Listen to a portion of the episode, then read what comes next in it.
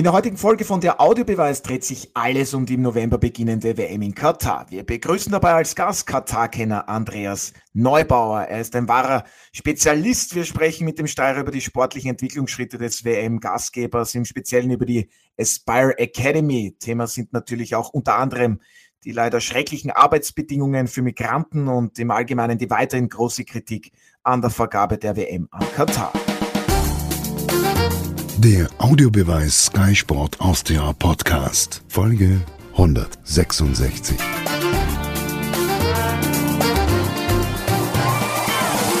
Herzlich willkommen bei einer neuen Folge von der Audiobeweis auf Sky Sport Austria am 20. November. Ja, ja, da beginnt die Fußball-Weltmeisterschaft in Katar. Die Kritik im Vorfeld ist bzw. war riesengroß und heute wollen wir über dieses ja, äußerst heikle Thema sprechen. Mein Kollege Martin Konrad, Sky-Experte Alfred Tata und Ihr Moderator Otto Rosenauer begrüßen dazu einen wahren Katar-Kenner Andreas Neubauer. Herzlich willkommen und schön, dass Sie heute mit dabei sind. Vielen Dank fürs Zeitnehmen. Ja, danke für die Einladung.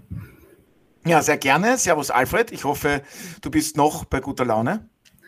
Hast du mich schon einmal bei schlechter Laune gehört oder gesehen? Nein. Na also. Aber die Frage ist ja trotzdem erlaubt. Guter Beginn. Äh, grüß dich, Martin. Ich hoffe, auch dir geht's Hallo. gut. Du bist wie immer gut aufgelegt. Aber Alfred ja auch. Voller Vorfreude. Ja, sehr schön. Andreas Neubauer, sechs Jahre ähm, waren Sie, man kann sagen, im Herzen äh, von Katars Sportentwicklung dabei. Für unsere Zuhörerinnen und Zuhörer, ähm, ja, ein Steirer, um genau zu sein, ein Grazer in Katar. Das Ganze für so eine lange Zeit. Wie kam es dazu? Und was genau waren dort Ihre Aufgaben? Ja, wie gesagt, das erste Mal in Katar war ich schon 2013, damals äh, für ein äh, Corporate Publishing Projekt, wo eben auch Aspire Academy dabei war, eben wie Sie schon gesagt haben, Aspire Academy ist die nationale Sporttalenteschmiede des Landes, wo eben die größten Sporttalente äh, quasi ausgebildet werden, mit dem Ziel, sie natürlich für spätere Großveranstaltungen vorzubereiten. Ähm, ja, wie gesagt, für dieses Projekt bin ich äh, das erste Mal nach Katar gekommen. Äh, schon der erste Besuch war wahnsinnig äh, tolle Erfahrung, muss ich sagen, weil ich habe mir auch noch nicht wirklich viel darunter vorstellen können, was mich jetzt in einem Land wie Katar so richtig erwartet. Äh, damals war es auch so, 2013, dass der Flughafen noch der alte war, also nicht der, der Hamad International Airport, den jetzt jeder kennt, weil er einerseits Sponsor ist von Bayern München und andererseits einer der modernsten Flughafen der Welt. Damals war das nur der Doha International Airport, also eher ein in die Jahre gekommener Flughafen. Und ja, also wie gesagt, ich bin da ausgestiegen, bin dann abgeholt worden und eben, es war schon mitten in der Nacht quasi zum Hotel in der Espeison geführt worden. Das war das Torch, also wirklich ein riesiges Hotel, 300 Meter großer Turm, der ausschaut wie eine Fackel, ist auch anlässlich der Asian Games 2006 damals errichtet worden.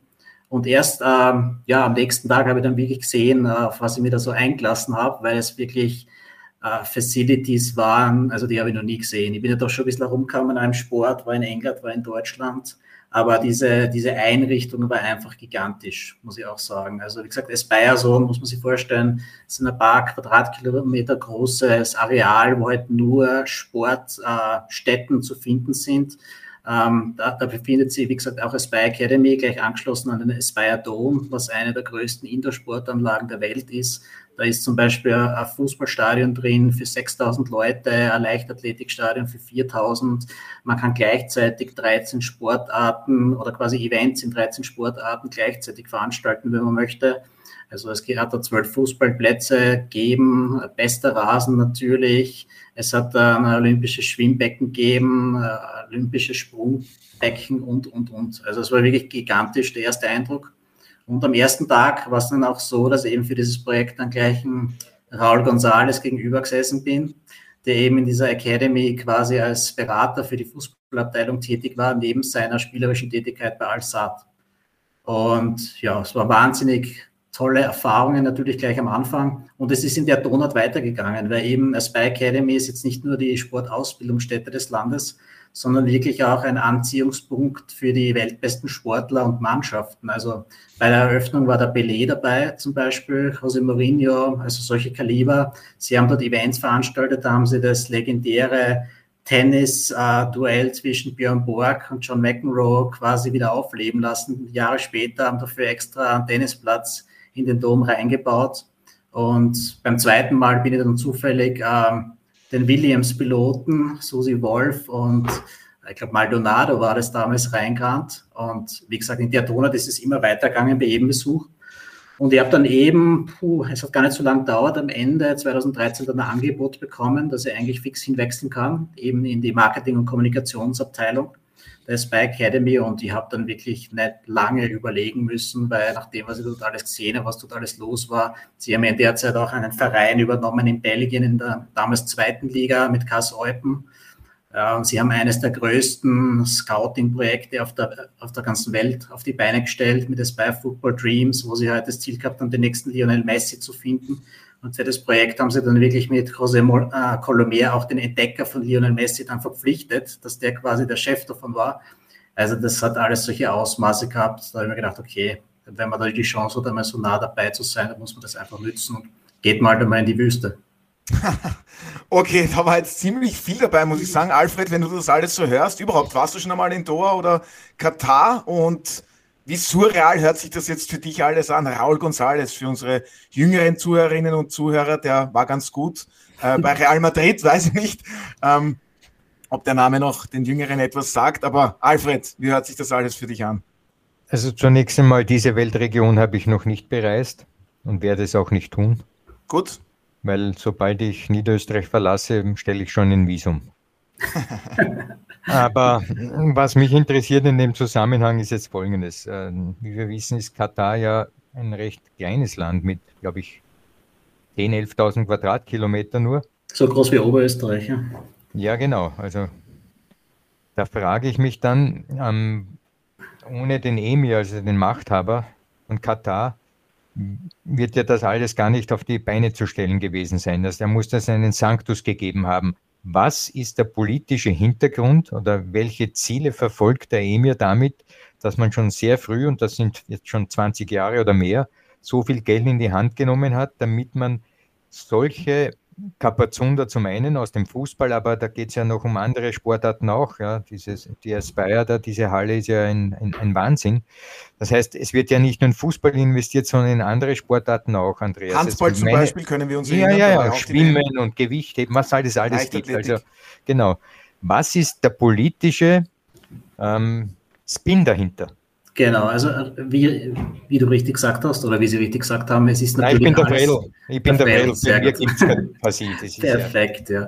ja. Äh, wie du richtig gesagt hast, es ist natürlich alles von der EMIR-Familie ausgegangen. Ohne die wäre das natürlich nicht möglich. Und Spy Academy ist ja auch äh, ein staatlich geführtes Unternehmen oder zum, zumindest semi-staatlich, muss man sagen.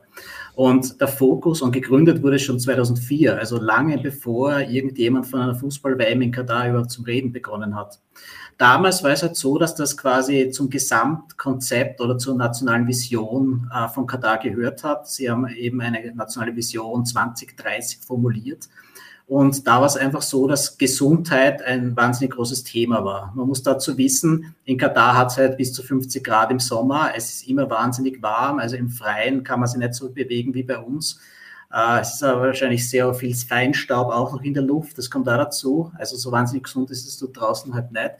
Und es war dann einfach so, dass man gesagt hat, okay, das Problem ist, es hat damals in Katar auch die größte Fettleibigkeit unter Kindern und Jugendlichen auf der ganzen Welt gegeben. Was natürlich nicht super ist für, wie ich es schon gesagt habe, es ist ein kleines Land. Es gibt gerade einmal 300.000 Kataris, der Rest von den 2,8 Millionen Einwohnern sind eben Expats und Gastarbeiter.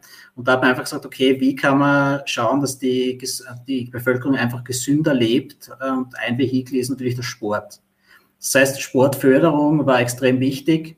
Und äh, man hat natürlich versucht, Leute zum Sport zu motivieren. Einerseits dadurch, dass man natürlich super Sportler nach Katar geholt hat.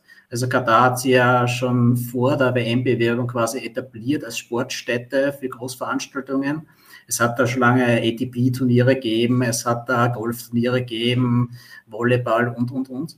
Und Asian Games, also auf asiatischem Level, waren sie da schon sehr etabliert. Und natürlich, wie bekommt man Jugendliche jetzt zum Sport? Und da hat man natürlich sehr viele Community-Programme auch gestartet in ganz Katar, die natürlich auch mehr oder weniger teilweise von Aspire natürlich betrieben worden sind, wo man eben schon mit Kindern im Alter von fünf, sechs Jahren begonnen hat, jetzt nicht nur Fußball, sondern eben auch einfach sie für Sport zu sensibilisieren, weil das einfach auch nicht so in der DNA von den Kataris drinnen war. Also man muss sich das vorstellen, es gibt zwar schon länger eine Liga, aber am Anfang haben da auch nur mehr oder weniger sozusagen Militärs und so weiter gespielt, muss man. Und die traditionellen Sportarten waren zum Beispiel Falknerei oder Kamelrennen oder, oder Schießen oder solche Sachen. Dass man jetzt wirklich die ganze Jugend für andere Sportarbeiten begeistert, da hat es natürlich wahnsinnig äh, großen Aufwand bedarf oder hat man viel Aufwand betreiben müssen. Und Aspire hat es natürlich beschleunigt, sage ich mal. Und durch diese ganzen Programme darf man nicht vergessen, das Ziel war natürlich schon, dass man natürlich aus den wenigen Talenten, die man hat, viele an die Weltspitze führt. Äh, wie du schon gesagt hast, nicht nur im Fußball. Also bei Aspire ist es so, Fußball ist die einzige Mannschaftssportart, die es dort gibt. Der Rest sind eigentlich Olympiasportarten, wie zum Beispiel Squash oder Tischtennis und Leichtathletik. Und ähm, da, darauf liegt eben der Fokus und weiters kooperiert es bei mit den ganzen anderen Föderationen oder Verbänden, damit eben ihre Top-Sportler dort auch Schule und Sporttraining miteinander verbinden können. Also oben drüber war natürlich die Entwicklung von guten Jugendathleten, sage ich mal, die irgendwann einmal den Schritt in den Erwachsenensport erfolgreich schaffen können, aber andererseits auch, dass man einfach äh, die junge Bevölkerung einfach zum Sport auch animiert. Ja, aber ich wollte sagen, das finde ich sehr interessant, Andi, und, und mein, es war beim Alfred nicht anders. Er war ja zuerst auch Staatsmeister im Kamelrennen und hat sich dann erst für den Fußball interessiert. Richtig, ich habe fünf Goldmedaillen zu Hause. Ja, gut, aber das hört sich jetzt alles natürlich äh, großartig an. Bewegung äh, ist immer gut. Jetzt wissen Sie aber natürlich auch, Andreas Neubauer, die Kritik ist unglaublich groß. Das beginnt schon bei der Vergabe an Katar. Da soll es Bestechungen gegeben haben an die FIFA. Die Arbeitsbedingungen sind furchtbar katastrophal und das ist noch nett ausgedrückt. So ehrlich sind wir natürlich und müssen wir auch sein. Ähm, The Guardian hat, hat, veröffentlicht, tausende Menschen sind da gestorben. Ähm, wie rechtfertigt das alles bitte diese WM? Ja, wie gesagt, zu, zur Vergabe kann ich selber natürlich auch nicht viel sagen, weil ich bin natürlich erst später nach Katar gekommen. Ich habe natürlich auch einiges dazu angehört, mir viele Podcasts auch zu dem Thema angehört und da wird ja auch gesagt, seit der WM 1998 gibt es eigentlich keine WM mehr, die vergeben worden ist ohne Bestechung oder so. Also wie gesagt, da bin ich natürlich nicht der Experte. Ähm, diese ganzen anderen Sachen, also sind natürlich auch äh, sehr offen wie soll, aufgerollt worden, die Arbeitsbedingungen von den Leuten in Katar. Also ich muss auch sagen, wie ich hingekommen bin, Katar war einzige Baustelle. Also sowas habe ich noch nie gesehen. Also es war unfassbar, was da gebaut worden ist. Es war wirklich alles noch sehr, ja, es hat einerseits natürlich diesen, diese wahnsinnig futuristischen Gebäude gegeben, auch bei Spire, aber wenn man da ein paar Kilometer weitergefahren ist, war alles wirklich noch sehr, sehr alt und sehr heruntergekommen teilweise. Und das hat auch dazu geführt, dass sie, also das Katar, was man jetzt sieht, ist mit dem Katar, was ich damals gesehen habe, gar nicht mehr vergleichbar. Also diese ganzen alten Bauten sind alle weggerissen worden. Man hat da überall neue Stadtviertel teilweise aus dem Boden gestampft.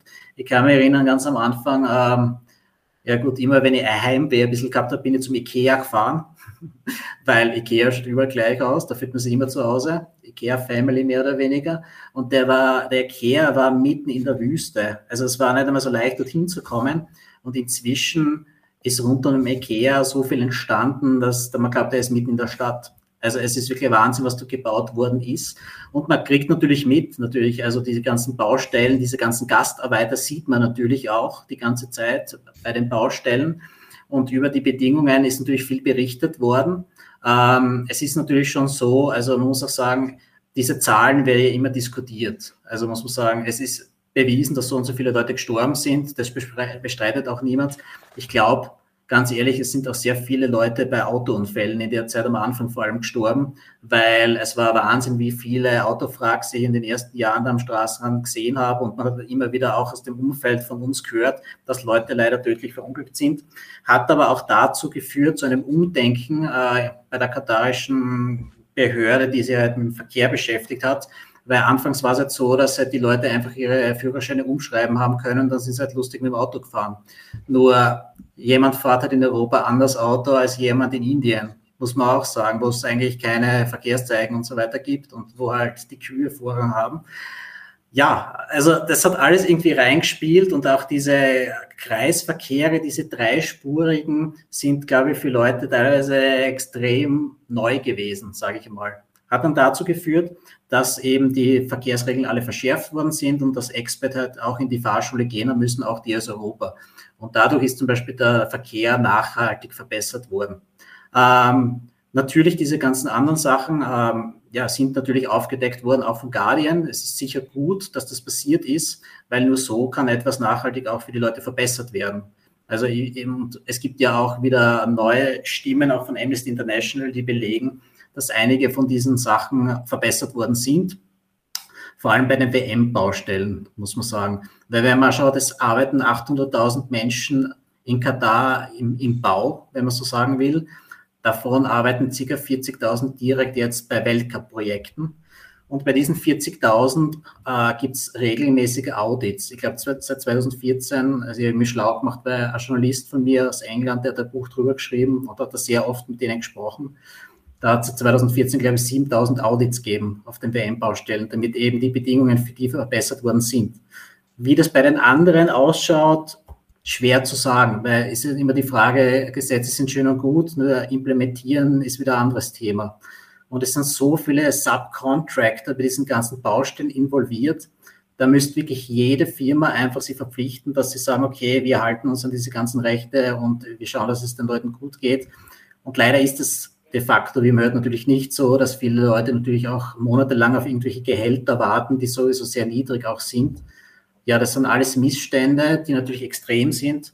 Ich glaube aber trotzdem, dass so ein Event wie die WM natürlich auch gut ist, weil es gerade solche Missstände aufzeigen kann und natürlich auch nachhaltig verbessern kann. Ja, es ist gerade hart, unschwer, unschmerzhaft. Aber wir haben immer noch den Glauben an uns selbst und aneinander. Das kann uns keiner nehmen. Also, seid ihr bereit? Unser Land braucht Menschen, die an sich glauben und eine Bank, die an Sie glaubt. Erste Bank und Sparkasse. Andreas, ja. was mich interessieren würde, ist, weil du ja gesagt hast, das sind ja mehr als zwei Millionen sozusagen ähm, ar arbeitende Menschen in Katar, also nicht katarische Staatsbürger. Ähm, wie, wie, wie kann man sich das vorstellen? Erst einmal ist das ja eine absolute Mehrheit von Menschen, die nicht äh, Staatsangehörige dieses Landes sind, in dem man sich befindet. Wie darf man sich das in der Praxis vorstellen? Gibt es da Unterschiede nicht nur in der Preis- oder in den Gehaltsklassen, aber auch im, im Leben an sich, im tagesaktuellen Leben. Wie, wie, wie schaut das aus, wenn man sich dort trifft? Trifft man sich da überhaupt? Kommt man sich da überhaupt in die, in die Quere?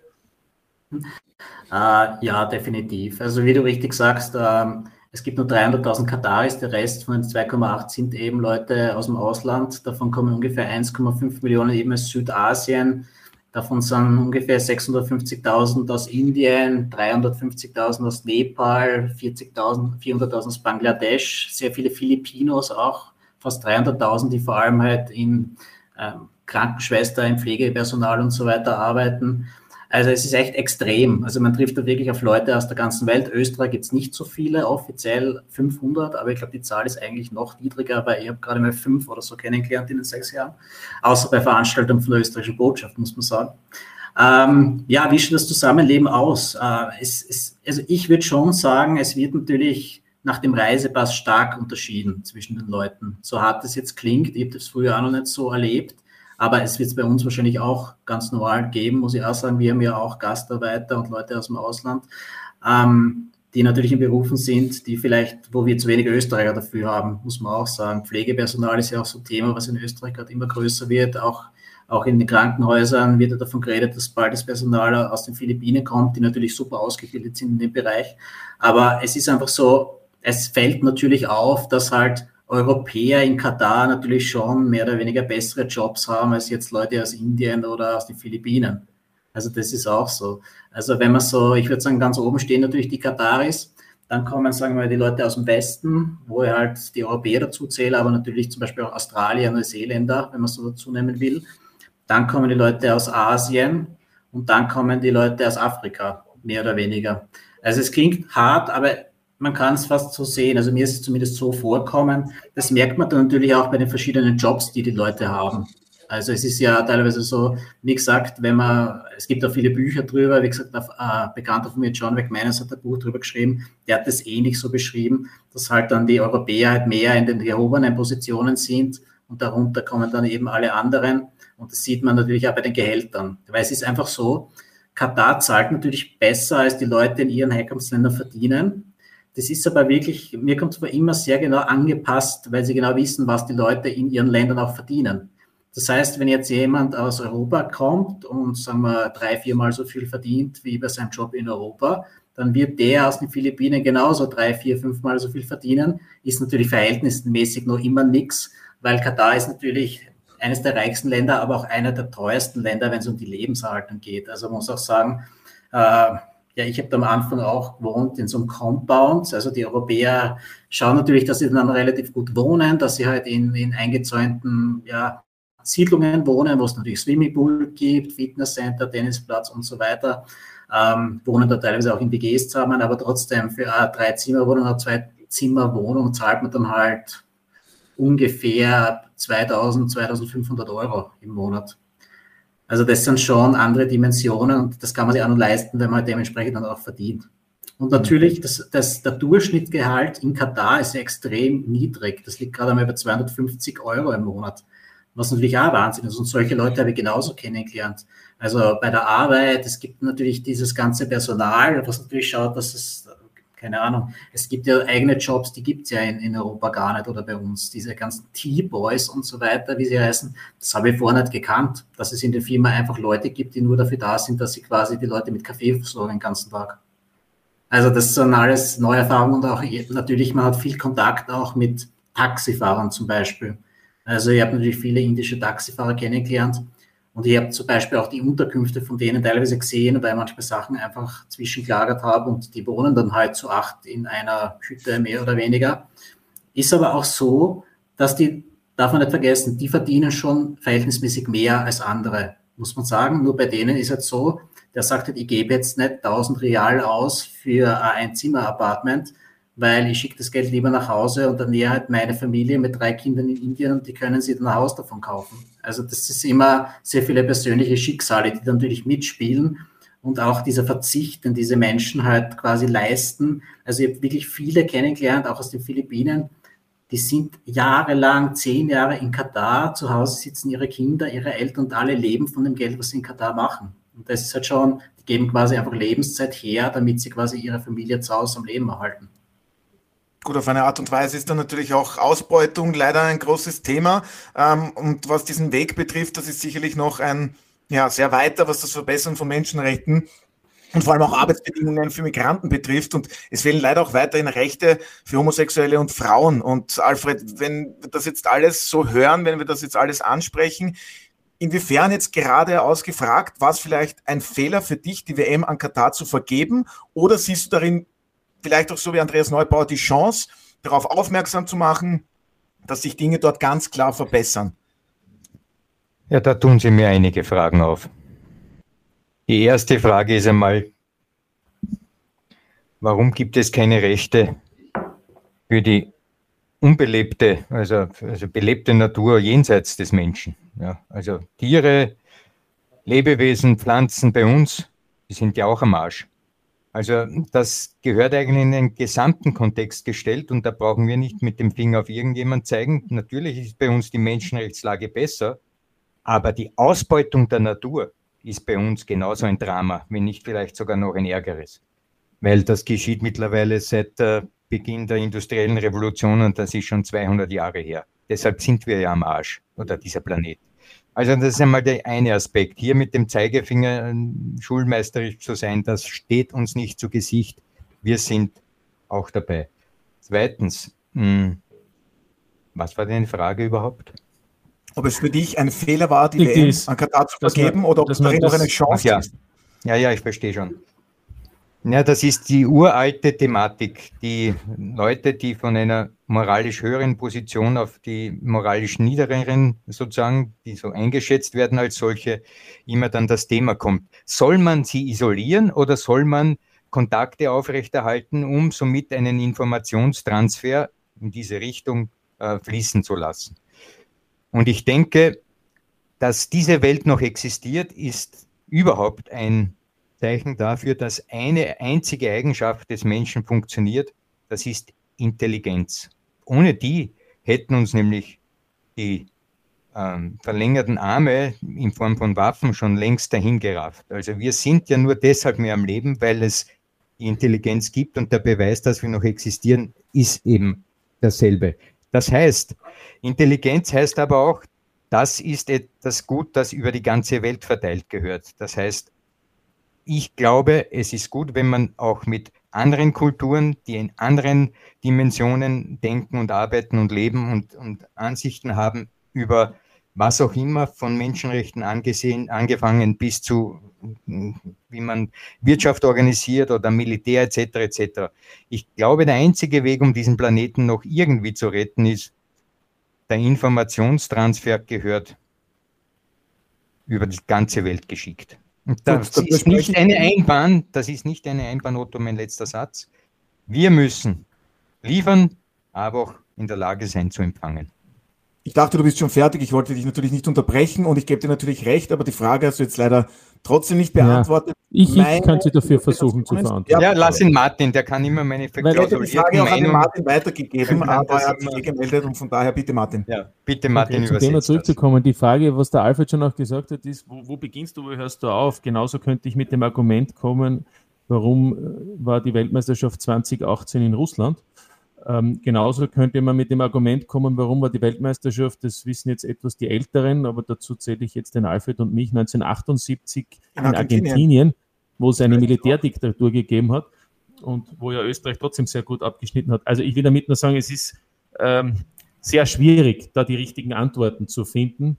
Und ähm, wie es der Andreas Neubau gesagt hat, das ist ja Fakt, dass es gerade 2.2, 2.6, 2.10 mit Südafrika 2006 das Sommermärchen in Deutschland und, und bis eben hin zu 2022 oder vor allem diese, diese von mir genannten Weltmeisterschaften, dass da ja nicht wahrscheinlich alles mit ganz korrekten Dingen abgelaufen ist. Und deswegen hat man ja letztlich auch das Prozedere mittlerweile geändert, dass nicht 24 Herrschaften entscheiden, äh, die man natürlich relativ leicht beeinflussen kann, sondern dass eben dann doch äh, deutlich mehr Menschen eine Stimme haben. Und dann ist es schon etwas schwieriger, Mehrheiten zu finden. Ja, und es geht ja auch immer um Nachhaltigkeit. Also zum Beispiel, Martin, du hast es ja gesagt, 2014 in Südafrika die WM, was bleibt dann? Leere, hochmodernisierte Stadien. Ähm, jetzt haben wir schon gehört, 50 Grad hat es im Sommer. Äh, zu Beginn, Andreas Neubauer hat es geheißen, ja, die WM, die findet ganz normal im Sommer statt. Dann äh, sind die Herrschaften bei der FIFA, sage ich jetzt mal ganz frech, doch draufgekommen, vielleicht wäre es doch besser, äh, im Winter zu spielen. Jetzt wird alles klimatisiert. Wir kennen die Probleme mit dem Klimawandel. Ähm, inwiefern ist denn das Thema in Katar? Also da ist ja die Kritik auch berechtigterweise wirklich groß und mit diesem engen Spielplan, also das ist ja alles ein Wahnsinn. Auch für, ja. vor allem für die Spieler, muss man ja ehrlicherweise sagen. Ich muss sagen, mit der Hitze, das ist definitiv eine gute Entscheidung gewesen, also in den Winter zu gehen. Also ich kann jetzt nur ein persönliches Erlebnis erzählen. Äh, mein Vater hat mich immer besucht in Katar im Sommer und ähm, er ist passionierter Golfspieler. Und er hat gesagt, so, wenn er in Doha ist, möchte er den coolen Golfplatz ausprobieren, den er immer im Fernsehen gesehen hat, da gehen wir jetzt Golf spielen. Und ich habe zum Papa gesagt, du ja, wir können Golf spielen gehen, aber um 10 am Abend, weil vorher geht sich das im Sommer sich immer nicht aus, weil da hat es immer noch über 30 Grad. Und er hat gemeint, nein, nein, das, das schafft er schon und so weiter, er geht mit der Golf spielen. Ja, nach dem zweiten Loch haben wir das Ganze abbrechen müssen, weil es ist einfach nicht mehr gegangen. Also das, ist, das geht einfach nicht. Und das ist auch so bei Aspire immer so gewesen, die Trainings sind dann halt am Abend. Die, die verschieben sie einfach nach hinten, weil du halt sonst nur in der, in der Halle trainieren kannst. Ja. Und ähm, ja, da muss man einfach darauf Rücksicht nehmen. Und die beste Zeit ist einfach Ende des Jahres, Anfang des Jahres, wo auch die ganzen Clubs auf Trainingslager nach Doha kommen, weil da einfach, das ist total angenehm. Es hat so 25 bis 35 Grad ungefähr. Und das, das ist zum Aushalten und das, ist, das sind gute Konditionen. Ähm, ja, Nachhaltigkeit ist ein großes Thema. Ich meine, es wird immer wieder äh, angesprochen. Ich meine, es war schon 2014 natürlich ein Wahnsinn für mich, einfach zu erleben, wie die Handball-WM in Katar stattgefunden hat. Meine, da kann man sich ja gut dran erinnern. Es hat dann einfach diese riesen Sportstätten gegeben, teilweise mitten in der Wüste. Also ich habe damals einmal über einen, einen ehemaligen Arbeitskollegen beim ersten FC Kaiserslautern dann Karten gekriegt für Spieler der deutschen Nationalmannschaft, die haben in Lucelle gespielt. Also Lucelle ist jetzt eher Begriff, weil dort ja auch der Formel 1 Ring ist. Aber am Anfang haben sie dort einfach mal Handballarena hingestellt, mitten in der Wüste. Es hat, also es war einfach kilometerweit nichts. Also da war einfach das Stadion. Und da habe ich mich natürlich schon gefragt, okay, wie wird das nachher natürlich benutzt werden, wenn es da rundherum nichts gibt. Inzwischen haben sie rundherum eine Stadt gebaut. natürlich ja WM-Stadion und ein Formel-1-Ring. Aber damals hat es das alles noch nicht gegeben. Und diese ganzen anderen Handballarenen haben sie in der Stadt zumindest umgewandelt in Multifunktionsarenen, wo halt jeder dann hingehen kann und verschiedene Sportarten ausüben kann. Also das war natürlich gut, aber trotzdem Katar ist ein kleines Land und diese Rieseninfrastruktur immer quasi zu nützen, ist natürlich eine Herausforderung, definitiv. Und ich meine, ein Stadion bauen sie eh wieder ganz ab, dieses Containerstadion was bei den anderen Sportstätten passiert. Also man hört ja immer, sie sind natürlich sehr motiviert, dass sie weiterhin Großveranstaltungen veranstalten. Ich glaube, sie haben inzwischen auch die, die Zusage gekriegt, auch schon für den nächsten oder für einen Asien Cup oder so. Ich glaube, das war jetzt in den letzten Tagen in den Medien, was ich weiß. Ich glaube, im nächsten Jahr dann 2023. Genau, richtig, ja. Also, dass sie schon versuchen, diese Sportstätten zu nützen. Nur natürlich, äh, puncto Energie und so weiter, braucht man es nichts vormachen. Es ist natürlich schwer in so einem Land, dass alles nachhaltig gehalten wird, aber wenn es ich weiß, bei Spire ist da sehr darauf geachtet worden. Es hat da sehr viele Bemühungen gegeben, auch äh, verschiedene andere Energiequellen quasi zu nutzen. Ähm, es hat verschiedene große Konferenzen gegeben zu dem Thema. Was dann in Wirklichkeit dort rauskommt, kann ich natürlich auch nicht sagen, aber es ist klar, dass das ein Thema ist, was natürlich auch diskutiert wird, unter anderem.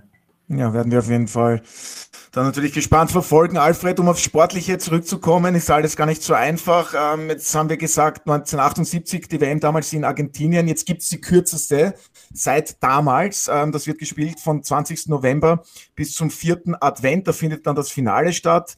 Jetzt kommen die Spieler eigentlich völlig ausgepowert zur WM. Mit welcher Qualität, was die Spiele betrifft, rechnest du überhaupt? Und vor allem auch, mit wie viel Verletzungen oder wie viele Verletzungen befürchtest du? Ich sehe es ganz im Gegenteil. Ich glaube, dass das die erste WM ist, wo die Spieler noch im Saft sind. Die kommen ja direkt noch aus den Mitten im nationalen Bewerb. Üblicherweise wird auch bis Weihnachten gespielt. Aber die also Taktung ist eine viel höhere. Was ist höher? Die Taktung der Spiele. Du hast ja jetzt permanent englische Wochen gehabt, auch international. Du weißt das, du bist ja auch immer im Einsatz. Ja. Eh. Und? Also ich sehe, ja, dass das diese, ja. Na, eh, ja, eh, aber warum gibt es einen 25-Mann-Kader? Also ich kann es ja hier, wenn ich in den nationalen Meisterschaften sehe, da gibt es für jede Position zwei Spieler, manchmal sogar drei etc. Wenn allen Ligen ist nicht möglich und bei allen Vereinen. Bei den Nationalmannschaften wird es ähnlich sein. Nein, ich glaube, dass die Spieler mal erstens im Saft sind. Ja? Und ich, das wird aus meiner Sicht überhaupt kein Problem werden. Wir werden von den fußballerischen Leistungen her, wenn es die äußeren Bedingungen zulassen und ich nehme an, die Stadien sind dann klimatisiert, dass sie also, oder kann man die schließen, so wie es auch teilweise in Russland geschehen ist, äh, die Dächer und dann kann man drin herunterkühlen. Das heißt, von den äußeren Bedingungen kann ich mir gut vorstellen, dass es von den Spielern her überhaupt kein Problem wird. Im Gegenteil, Otto, erinnere dich, wie oft es gejammert wird bei uns, wenn es heißt, die WM beginnt am 14. Juni ja, die Meisterschaft ist schon vorbei und jetzt müssen die Spieler wieder ins Trainingslager und die Armen und hin und her. Und ist ja kein Wunder, dass die Spiele so schlecht sind. Jetzt sind die Spieler praktisch im Saft, im Fluss, in der Mitten, in der ganzen äh, Kalenderplanung, wie wenn es eben normal auch wäre. Und deshalb sehe ich, es wird eine Top-WM von den spielerischen und, und kämpferischen Aspekten her. Ja, würde ich mich auf jeden Fall freuen, wenn dem so ist. Martin, wie siehst du das Ganze zum Beispiel in der Premier League? Gut, das ist dann auch der Premier League geschuldet. Die machen dann gleich weiter nach der WM. Da gibt's dann wieder über die Weihnachtsfeiertage, wird wieder brav gespielt. Drei Runden wurden angesetzt. Ähm, inwiefern rechnest du damit, dass die Spieler voll im Saft stehen werden? Oder siehst du das schon noch ein wenig anders? Weil der Rhythmus ja doch ein anderer ist. Normalerweise gibt's die WM, der Alfred hat es ja schon gesagt, im Sommer. Inwiefern rechnest du damit Unterschieden? Ja, also der Boxing Day in, in, in England muss ja zelebriert werden. Und natürlich sehen es dann Trainer wie etwa Jürgen Klopp sehr kritisch, der natürlich immer aus der Sicht seines Vereins das beobachtet. Und wenn natürlich davon ist ja auszugehen, vor allem jene Spieler, die in der Premier League aktiv sind, auch die meisten Einsätze bei der Fußball-Weltmeisterschaft haben werden, dann kann man natürlich schon verstehen, wenn er dann auch äh, befürchtet, dass dadurch dann vor allem ab Ende Dezember, im Jänner, im Februar, wenn dann die heiße Phase auch schon langsam Richtung Finale geht, im International und in der Premier League, dass dann jene Trainer mit vielen Teamspielern und WM-Teilnehmern wahrscheinlich dann eher Probleme haben werden. Insofern gebe ich dem Alfred äh, für, den, für diese These oder für diese Überlegungen durchaus recht, dass das schon auch ein Aspekt sein kann, dass das vom Niveau her eine, eine, eine vielleicht sehr interessante Weltmeisterschaft sein kann. Am Ende glaube ich trotzdem, dass es vor allem auch jene Teams sind, wo eben, natürlich muss immer Mannschaft sein, Charakter, das ist ja ohnehin mittlerweile ganz wichtig, dass das dann ein Team ist, aber vielleicht haben dann gerade auch jene Mannschaften wieder mehr Möglichkeiten, die eben dann über die aktuell fittesten Spieler verfügen und da ist natürlich auch dann ausschlaggebend, welche Spieler zwischen August und, und, und Mitte November natürlich ähm, nicht verletzt sind und vielleicht auch eben gerade nicht jedes Spiel zu 100 Prozent absolviert haben. Also ich finde das ganz interessant ähm, und könnte mir durchaus vorstellen, dass es äh, für alle, was das Niveau betrifft, durchaus eine Überraschung gibt. Ja, und wenn wir schon bei einer Überraschung sind, Andreas Neubau, Sie kennen ja die Nationalmannschaft von Katar natürlich bestens 2019. Asienmeister geworden. Ähm, Sie haben es vorhin angesprochen, 2015 äh, die Handball-WM, da stand das Land äh, im, im, im Katar im Finale. Da wurde die Mannschaft aber zusammengestellt von vielen verschiedenen äh, Spielern aus verschiedenen Nationalitäten. Ähm, beim katarischen Nationalteam ist es anders. Klären Sie uns bitte auf. Genau, also natürlich ähm, ist es so, dass natürlich das Ziel auch war, Aspire Academy einfach zu nützen, um natürlich Talente im Hinblick dann auf die WM quasi auszubilden, wie man wusste, okay, die WM wird in Katar stattfinden. Ähm, die Weichen dazu sind natürlich schon viel früher gestellt worden, wie ich schon gesagt habe. Es hat natürlich einen wahnsinnigen Aufwand bedarf, die richtigen Kinder natürlich zu scouten. Sie haben eben schon mit Sechsjährigen zu trainieren angefangen und quasi die ins System aufgenommen, damit sie dann halt als Zwölfjährige dann wirklich Vollzeit in die Aspire Academy kommen können, wo sie eben bis 18 dann drin sind.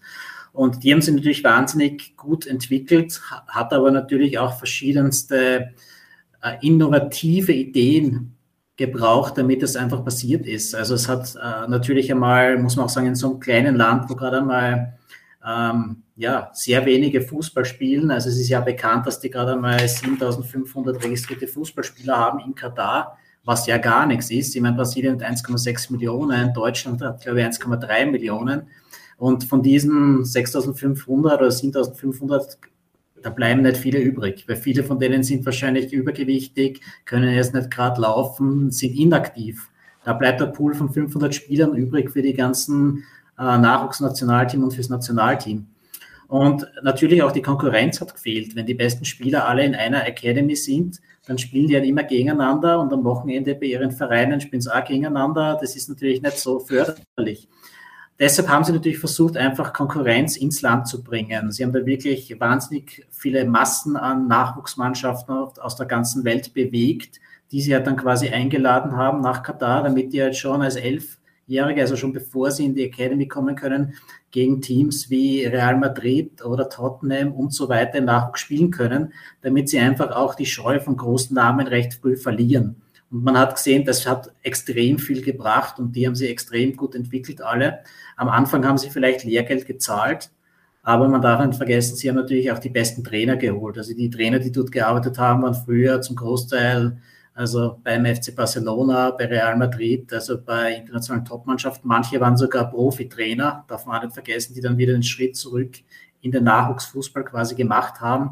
Sie haben verschiedenste Scouts geholt. Also Felix Sanchez ist ein super Beispiel. Der, der war ja, eben.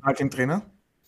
Genau, der aktuelle Trainer von der Nationalmannschaft, ja. Der ist 2006 nach Katar gekommen, hat bei Aspire angefangen als Nachwuchstrainer und Scout, hat dann eben dann später Nachwuchsnationalteams übernommen, hat dann eben auch äh, die U19 bei der Asienmeisterschaft ähm, in Myanmar zum Titel geführt, was schon eine wahnsinnig große Sensation eigentlich war. Ich kann mich erinnern, ich war ja, das war 2014, ich war dort schon dort.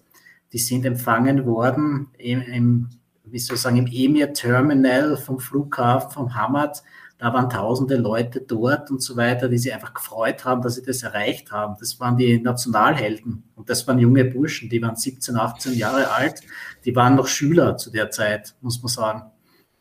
Und da gibt es wahnsinnig viele Geschichten zu erzählen. Allein bei, dieser Asien, bei diesem Asien Cup, da hat es einen Spieler gegeben, Akram Afif, also einer meiner absoluten Lieblingsspieler vom katarischen Nationalteam. Den habe ich das erste Mal gesehen 2013 beim Training. Hat auch, glaube ich, aktuell den höchsten Marktwert, das. Das kann definitiv sein, ja. Ich habe den das erste Mal gesehen. Und es war interessant, weil viele Leute haben dort gesagt, er war wirklich noch recht jung, haben sie gesagt, ja, in der Generation sind einige dabei, die könnten schon Thema werden für die WM. Und der Akram war einer dabei, aber es hat welche gegeben, die sogar höher eingeschätzt worden sind von manchen. Aber ich habe den das erste Mal gesehen und mir gedacht, boah, also wie der im Training schon auftritt, wie der die Bälle fordert, wie schnell er ist, was der für Pässe schlägt und so weiter. Ich glaube, der kann sich wirklich super entwickeln. Und das hat er auch gemacht. Also er hat bei diesen ganzen Turnieren in der Jugend schon aufgezeigt, dass er einfach keine Scheu hat von großen Namen. Er hat Tore geschossen im Nachwuchs gegen Liverpool und andere Top-Teams hat dann auch vom großen Netzwerk von Aspire profitiert, hat dann geschnuppert oder hospitiert, kann man sagen, äh, als, als Teenager schon bei Clubs wie Villarreal, zum Beispiel in der Akademie und auch beim FC Sevilla. Er hat natürlich nicht wirklich spielen dürfen dort, weil kontinentale Wechsel sind natürlich nicht erlaubt unter 18, aber er hat einfach nur ein paar Monate mittrainiert, sie natürlich an dieses ganze rundherum versucht zu gewöhnen, hat jede freie Minute genützt. Also er hat parallel natürlich weiter die Schule äh, absolviert im Remote Learning, aber ist dann halt immer zu den Trainings von den Profis auch zuschauen gegangen, hat sich halt verschiedene Sachen abgeschaut von einem Ivan Rakitic oder von einem äh, Navas und so weiter, wer das alles war. Und es war dann eigentlich bei ihm so, dass er eigentlich verletzt war vor diesem U19 Asien Cup. Und es war eigentlich so, dass die meisten gesagt haben, ah, das wird sich nicht ausgehen, dass der im Kader mitfliegt. Und er hat dann wirklich extra Schichten geschoben mit dem äh, SNC-Coach, also Strength and Conditioning, dreimal am Tag, dass er dann so fit war, dass er wenigstens in Kader kommen ist. Er ist dann in jedem Spiel eingewechselt worden, viermal, hat in jedem Spieler durchgeschossen und war das Entscheidende dann äh, im Finale gegen Nordkorea. Und das ist halt so ein Spieler, der jetzt nicht nur am Feld, also wirklich sehr professionell für sein Alter schon agiert hat, auch abseits davon. Der hat die ganze Mannschaft mitgerissen, der hat geschaut zum Beispiel, dass die Spieler rechtzeitig ins Bett gehen. Also dass sie sich wirklich den Fokus hochhalten während Turnier, damit sie einfach dort auch das gemeinsame Ziel dann erreicht haben. Und ja, wie gesagt, das sind eben so Spieler, wo sie Katar natürlich schon, wie soll ich sagen, wenn die performen, haben die schon Chancen auch, dass sie für die eine oder andere Überraschung sorgen können. Und das war dann beim Asien Cup 2019 natürlich genauso. Also der, der Großteil war aus dieser Mannschaft, die eben den U19 Asien Cup ein paar Jahre davor gewonnen hat. Der Trainer war der gleiche mit Felix Sanchez, der ist quasi aufgestiegen mit den Spielern. Er hat die U19 trainiert, er hat die U23 trainiert, dann hat er das A-Team trainiert also zum Großteil die gleichen Spieler. Es waren 75 Prozent von diesen Spielern aus der Spy Academy Absolventen. Und dann hat man auch gesehen, was es bringt, wenn, wenn Mannschaften halt wirklich über so einen Zeitraum zusammenspielen einfach, weil die haben teilweise seit, seit sie zehn Jahre alt waren miteinander gespielt. Und das Nationalteam und auch die Nachwuchsnationalteams haben so viel mehr äh, Wichtigkeit in Katar als in anderen Ländern. Also ich kann mich erinnern, es waren Spieler bei KS Eupen unter Vertrag, die dort dann halt schon gespielt haben. Aber für Nachwuchsteamspiele sind sie dann immer nach Hause geflogen. Und Eupen hat dann mit den einheimischen Spielern eben weitergespielt zu der Zeit. Aber die katarischen Spieler, das war wichtig, dass die einfach zusammenbleiben. Und das ist sicher auch ein Grund, warum eigentlich kein einziger der Spieler der katarischen Nationalmannschaft jetzt im Ausland spielt. Weil es natürlich viel einfacher ist, die Leute immer zusammen zu haben, miteinander als Gruppe zu trainieren, wenn du sie eben in Katar vor Ort hast. Ja, und da möchte ich nur sagen, 1994 USA, ja, 2002 Südkorea, da gab es genauso in der Vorbereitung auf diese Heimweltmeisterschaft jeweils intensive, über Jahre hinweg intensive Programme. Und man kann ja sehen, Südkorea mag auch die ein oder andere Schiedsrichterentscheidung mit gewesen, dabei gewesen sein, ist Dritter geworden und die Amerikaner haben 1994 trotzdem überrascht. Ja, und auf FIF äh, 5,5 Millionen laut Transfermarkt, also der ist derzeit der Spieler mit dem höchsten Marktwert. Almoes Ali ist noch zu nennen, der war ein halbes Jahr beim LASK, bei uns in Österreich. Ähm, Alfred, wenn du das jetzt alles so hörst, von der Entwicklung her, Katar ist in der Gruppe mit Ecuador, Senegal und den Niederlanden. Traust du ihnen die eine oder andere Überraschung zu? Ich weiß nicht, du schaust ja praktisch immer Fußball. Hast du auch das katarische Nationalteam in den vergangenen Wochen, Monaten gesehen, Alfred?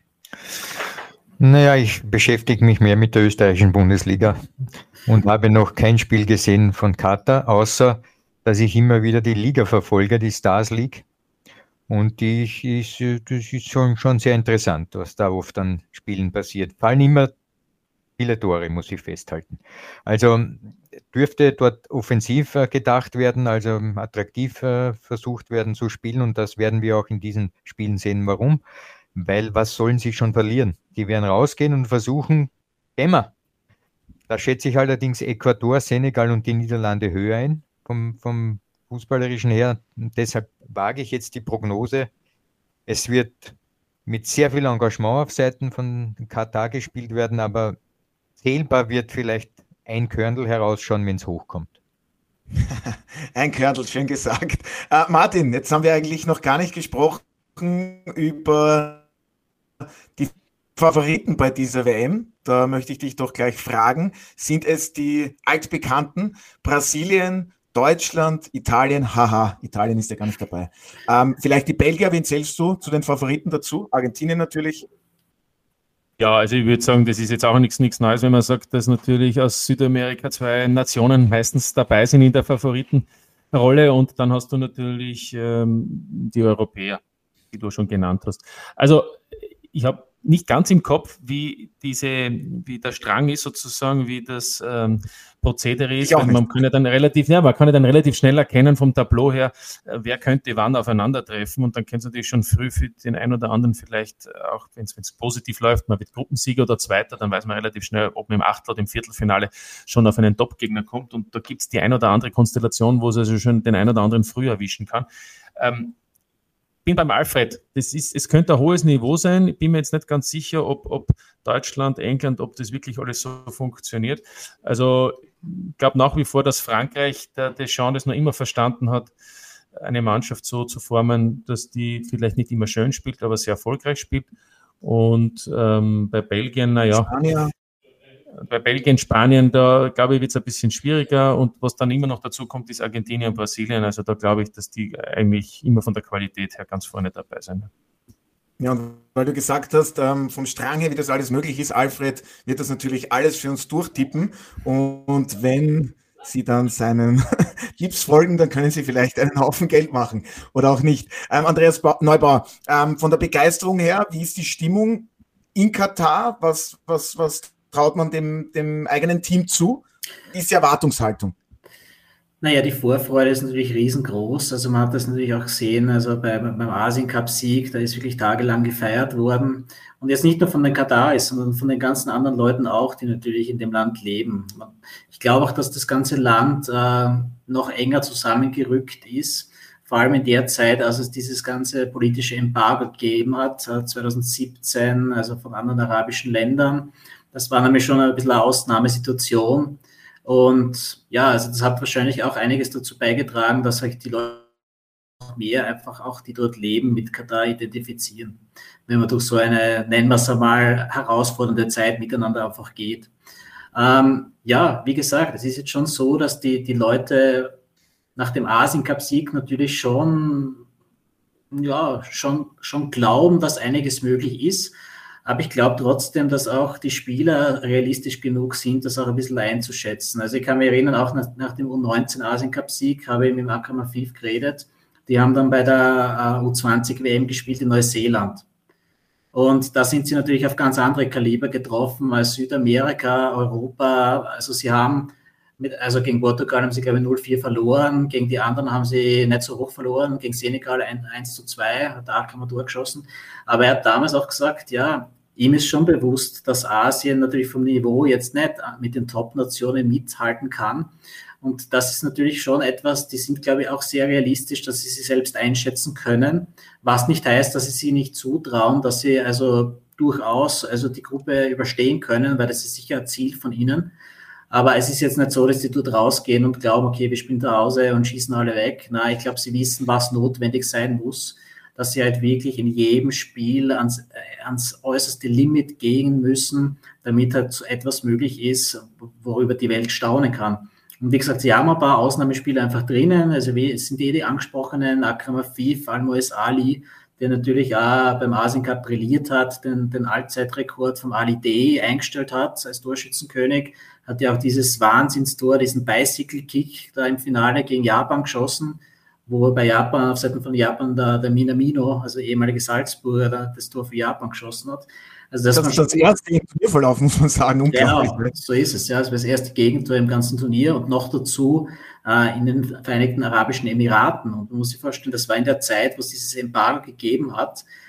Die wollten die ja gar nicht dort haben. Die haben ja alles probiert, dass Katar nicht einmal mitspielen kann. Die haben die ganze Zeit Schuhe aufs Spielfeld geworfen und so weiter. Es waren fast keine Auswärtsfans mit dabei. Und ich glaube, dass das eine große mentale Leistung war, einfach von diesen jungen Spielern, dass die einfach damit gut umgegangen sind und dann trotzdem eben so performt haben, wie sie performt haben. Und ich glaube, wenn sie mit einem ähnlichen Mindset einfach auch auftreten, in Katar bei der Heim-WM, und sie haben ja doch auch Erfahrung mit Spielen zu Hause. Also ich kann mich erinnern, der U23 Asien Cup ist auch in Katar austragen worden. Das war kurz nach der U19, wo sie leider nur Vierter worden sind und damit die Olympia-Quali knapp verfehlt haben. Aber es war trotzdem ein, ein, ganz jüngeres Team im Vergleich, das jüngste Team, was in dem äh, Turnier mitgespielt hat. Und also wenn man es vergleicht, also dort waren die Spiele auch alle ziemlich ausverkauft, muss man sagen. Also die Leute haben sich mit der Mannschaft identifiziert, auch wenn das ganz junge Burschen waren und die Begeisterung war riesengroß. Also bei uns war es zum Beispiel so, wir haben erstens natürlich für jedes Spiel Freikarten bekommen. Wir haben für jedes dieser Spiele, wenn wir hinkommen, einen extra Urlaubstag bekommen. Also da ist wirklich viel getan worden, um einfach zu schauen, dass wirklich so viel Support wie möglich einfach für diese Mannschaft einfach da ist, die natürlich noch in der Entwicklung war zu der Zeit. Jetzt sind alle natürlich gestandene Fußballer, muss man sagen. Jetzt sind die von damals 25, 26 Jahre alt, in einem super Alter Manche haben Erfahrung im Ausland gesammelt, viele in Belgien, also bei Eupen in der ersten Liga. Ähm, Akram Afif war der erste Spieler aus Katar, der in der La Liga debütiert hat. Also er ist dann zu Villarreal gewechselt, an Sputnik Gijon verliehen worden, hat dort dann auch gespielt eine Zeit lang, ist dann über Eupen wieder zurück zu Al-Saad, hat dort wahnsinnig performt, ist mit denen ins AFC Champions League Halbfinale gekommen, hat, glaube ich, 26 Tore geschossen, war Asien-Spieler des Jahres 2019. Also die haben schon ganz gute Leute. Wie es dann im internationalen Vergleich ist, wird man sehen, aber es ist für sie nicht ungewohnt, gegen große Namen zu spielen, muss man auch sagen, weil das ist natürlich auch das Konzept gewesen, dass die halt immer gegen die Real Madrids und Chelseas und Red Bull Salzburg und so weiter regelmäßig spielen, die einfach die besten Nachwuchsteams haben aktuell. Ähm, zeigt ja auch zum Beispiel Red Bull Salzburg hat dieses Alcaz International Cup U17 Turnier nie gewinnen können. Die waren einmal Dritter, einmal Vierter, haben super performt. Marco Rose war damals der Trainer, Dominik Schoboschlei hat mitgespielt, also es waren ganz gute Namen. Bei PSG war Kingsley Coman dabei oder Team WA, also der US-Teamspieler, da waren wirklich Top-Leute am Start. Und auch bei den Trainern, also muss man sagen, Scott Barker war dabei, bei Tottenham, der später ja Premier League-Trainer war, Marco Rose, wissen wir ja alle, wie sich der entwickelt hat. Ähm, ja, also sie sind schon gewohnt, auf dem Niveau aufzutreten, wie das dann natürlich bei einer Heim-Weltmeisterschaft ist. Die, auf die man so lange hingearbeitet hat. Wie gesagt, wird man sehen. Ich hoffe natürlich das Beste. Und ja, die Vorfreude ist groß. Also ich habe ja sehr viel Kontakt noch immer in Katar. Ich habe erst gestern wieder mit einigen Leuten geredet. Also jeder fiebert dem Event schon entgegen. Ja, alle schauen, dass natürlich alles rechtzeitig fertig wird. Das kommt auch dazu, weil natürlich wahnsinnig viel gebaut worden ist. Aber ich glaube, das wird sich alles ausgehen und wie ihr schon gesagt habt, ich glaube, das kann auch sportlich eine, tolle WM werden, aber auch natürlich von der Organisation, weil es ist alles sehr nah, die Wege sind halt sehr kurz, muss man auch sagen. Man kann, glaube ich, jedes Stadion mit der U-Bahn erreichen, die auch toll geworden ist. Die U-Bahn, ich habe sie Ende 2019 nur selbst erleben können. Und ja, also wie gesagt, ah, was war die Frage jetzt? Aber ich freue mich auf jeden Fall. Ähm, ich finde es unglaublich beeindruckend, über welches Wissen Sie verfügen und was Sie sich alles merken, wer wann, wie, wo, welches Tor geschossen hat. Wirklich beeindruckend, ähm, weil Sie es gesagt haben, äh, Sie stehen noch in Kontakt. Ich nehme es sehr stark an, dass Sie bei der WM dann auch vor Ort sein werden. Ist mein Ziel, das Einzige, ich muss ganz ehrlich sagen, ich habe jetzt gerade angesucht, dass ich meinen äh, Pass Express verlängere, weil es ist trotzdem so, dass der noch sechs Monate gültig sein muss. Aber das soll sich die Woche ausgehen. Dann ja, steht der Reise nichts mehr entgegen. Da drücken wir Ihnen die Daumen. Und noch abschließend, Alfred, ähm, weil wir jetzt auch schon Fans gehört haben, ich habe jetzt deinen Worten entnommen, du freust dich schon auf die WM. Denkst du, es ist, äh, was die Fans weltweit betrifft, auch so? Wie denkst du, wird diese ja, WM darf ich fragen, zelebriert werden oder wird dann doch die Kritik im Vordergrund stehen? Womit rechnest du, Alfred? Naja, ich fange mal bei mir an, weil ich bin ja auch ein Fan. Ich werde mir jedes Spiel ansehen. Ja. Und es gibt am Tag, glaube ich, drei oder vier Spiele pro Tag. Ich mein, Erst nach Tag vier. Na bitte, besser geht es ja nicht. Also auf das freue ich mich schon sehr. Nach Katar werde ich nicht reisen, weil mein Visum endet schon an der Grenze von Niederösterreich. Und deshalb äh, bin ich gespannt, wie das die übrigen Fans auf der Welt machen. Martin, du bist ja auch ein Fan. Wie, wie wirst du es machen? Na, so ganz verrückt wie du im positiven Sinn bin ich nicht. Ich werde ausgewählte Spiele sehen, vor allem in der Gruppenphase. Und, und Aber das ist nicht die Reise, Martin. Nein, nein, nein, nein, das muss nicht sein. Aber ich, ich wollte gerade sagen, ich, ich glaube, das ist ja eben, das klingt natürlich schon verlockend, dass man theoretisch, weil wir es jetzt gerade gehört haben, jedes Stadion ist äh, relativ rasch erreichbar, dass man an einem Tag alle vier Spiele sehen kann. Ich meine, das ist eigentlich unfassbar faszinierend. Da gab es den Helikopter. Genau, und ich bin ja mit dem Andreas Neubauer auch in Kontakt, soweit er mir gesagt hat, ist, glaube ich, die größte Distanz zwischen den, den, den Stadionorten sind keine zwei Stunden mit dem, mit dem Auto. Nicht? Ich glaube, maximal.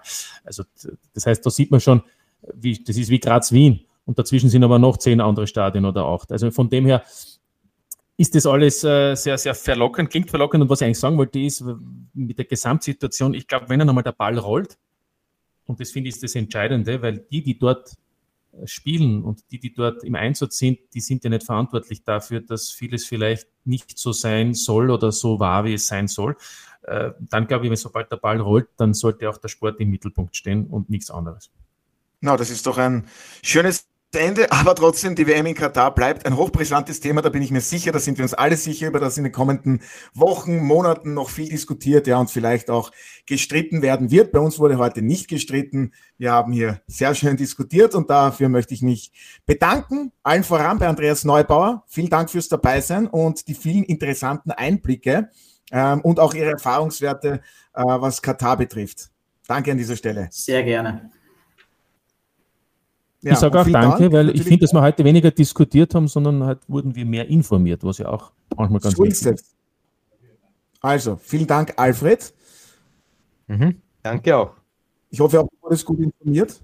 Und danke auch an dich, Martin. Merci. Und das seht ihr diese Woche auf Sky. Und wie gewohnt habe ich an dieser Stelle noch ein paar Programmhinweise. Am Dienstag gibt es wieder die UEFA Champions League. Oliver Glasner mit Eintracht Frankfurt benötigt in Lissabon bei Sporting einen Sieg, um das Achtelfinale in der Königsklasse noch zu erreichen. Am Mittwoch geht es weiter. Die Salzburger sind beim AC Milan gefordert, benötigen ebenfalls einen Auswärtserfolg, um es noch in die K.O.-Phase der Champions League zu schaffen. Am UEFA Superdonnerstag ist Sturm Graz beim FC Midtjylland zu Gast und in der Europa League gefordert. Dem Team von Christian Ilzer reicht hier ein Unentschieden, um in der Europa League zu überwintern. Dazu absolviert die Austria letztes Gruppenspiel in der Conference League in Israel bei Beersheba. Am Wochenende folgt die 15. Runde in der Admiral Bundesliga. Dazu gibt es am Samstag die Spiele aus der deutschen Bundesliga. Das gesamte Wochenende über, wie gewohnt, die Premier League. Sichern Sie sich den gesamten Sport auf Sky mit dem Sky X Traumpass. Die passenden Angebote dazu finden Sie auf unserer Homepage www.skysportaustria.at. Ich bedanke mich bei Ihnen fürs Zuhören, darf mich für heute von Ihnen verabschieden, wünsche noch einen schönen Tag und bis zum nächsten Mal bei der Audiobeweis. Das war der Audiobeweis. Danke fürs Zuhören.